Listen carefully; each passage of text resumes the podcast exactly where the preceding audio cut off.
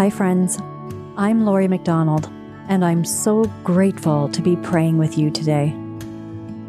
Ora Ministry is a place of vulnerability before God and one another as we receive Jesus in his love, healing, and restoration. One of the ways we do this is through prayer, and in Latin, ora means pray. As we enter into this sacred space with the Holy Spirit, I want to encourage you to listen intently for God's voice in the scripture and in each woman's reflection on it, so that God might do something new in you today. Thanks so much for joining us as we ora together. And now, wherever you're at in your faith journey or in your day right now, let us pray. Colossians 1 15 to 20.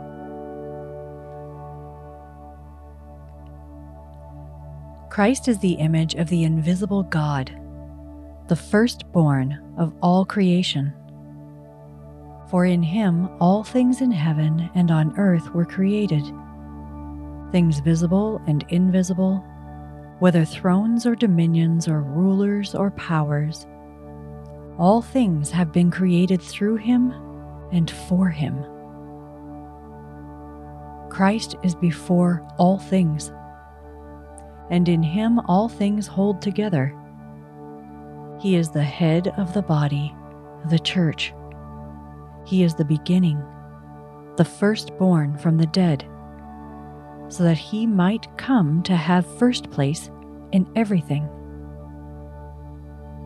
For in Christ all the fullness of God was pleased to dwell, and through him God was pleased to reconcile himself to all things, whether on earth or in heaven, by making peace through the blood of his cross.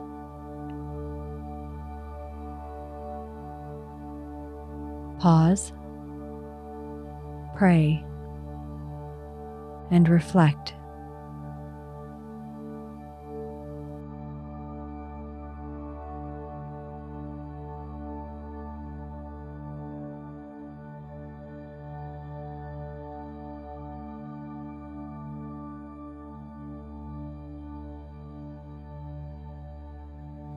Hymn. I've always struggled with the idea of having a personal relationship with Jesus. I'm comfortable with God the Father, the Holy Spirit, Mary, and the saints, but Jesus himself, both human and divine, I'm not sure I could ever know him. I'm not sure how to know him. The footnotes in my Bible tell me that this reading is a hymnic passage likely drawn from an early Christian hymn that Paul and his audience knew well. The beauty and the grandeur of the words only add to my struggle. This is Jesus Christ in heavenly terms. Christ, who is God. He seems so far away from me, a messy, sinful, forgets to say her prayers human. A friend once told me that Scripture helps us not make God in our own image. I remember feeling caught out by these words because I rarely read the Bible. Maybe my unknowable Jesus is my own projection, too much made out of my own experiences, hurts, failings, and rejections. But here, Paul tells us that Jesus Christ is the image of the invisible God. Not made in the image, the way we are, but the actual image. Jesus Christ is first of all things, and all things in heaven and on earth were created through him and for him, and are held together in him. Paul wrote to the Colossians to correct false teachings about who Jesus was. I wonder if those false teachings are like my own misleading projections. Somehow, even without music, I can hear this hymn. And when I slow down and simply listen to what Paul says, I am brought to tears. Maybe this is what holy fear of God feels like. I can hear the vastness of Christ's glory as if the words of this hymn are echoing around the space of an immense cathedral, reaching up to the arches of the vaulted ceiling. First, beginning, all, fullness, through him and for him.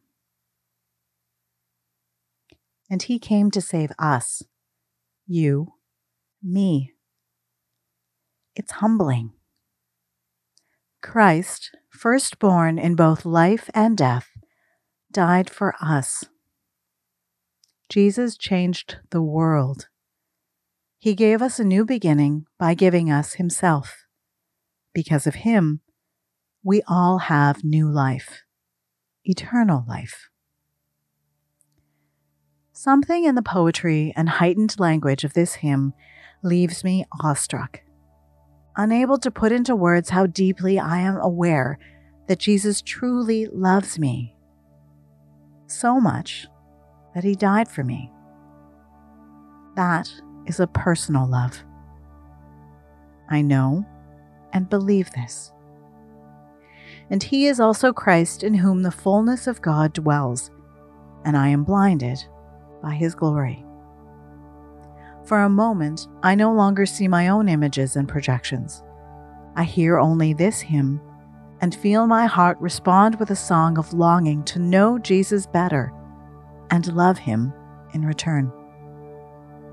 It is a beautiful blinding.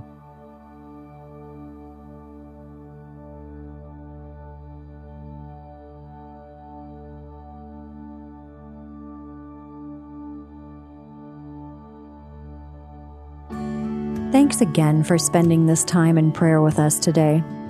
If God spoke an encouraging word to your heart and you feel comfortable, you can share it with us in the comment section on our website at oraministry.ca.